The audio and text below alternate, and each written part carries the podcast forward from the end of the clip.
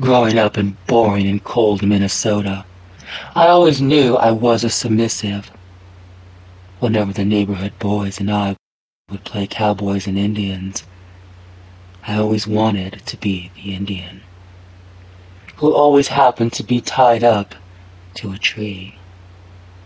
For some reason, even at that early age, I knew I liked boys, and I knew that I liked to be tied up by them. When I became an adult, nothing changed with me preference-wise.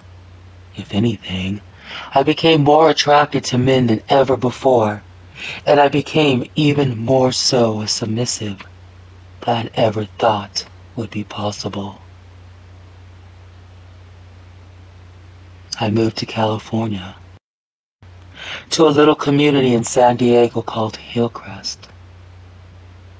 Hillcrest was just a few minutes from downtown San Diego, and the best part of it was that it was an entire gay community. There were nightclubs, bars, stores for shopping, restaurants, and most of all, men lots of gay men to dominate me.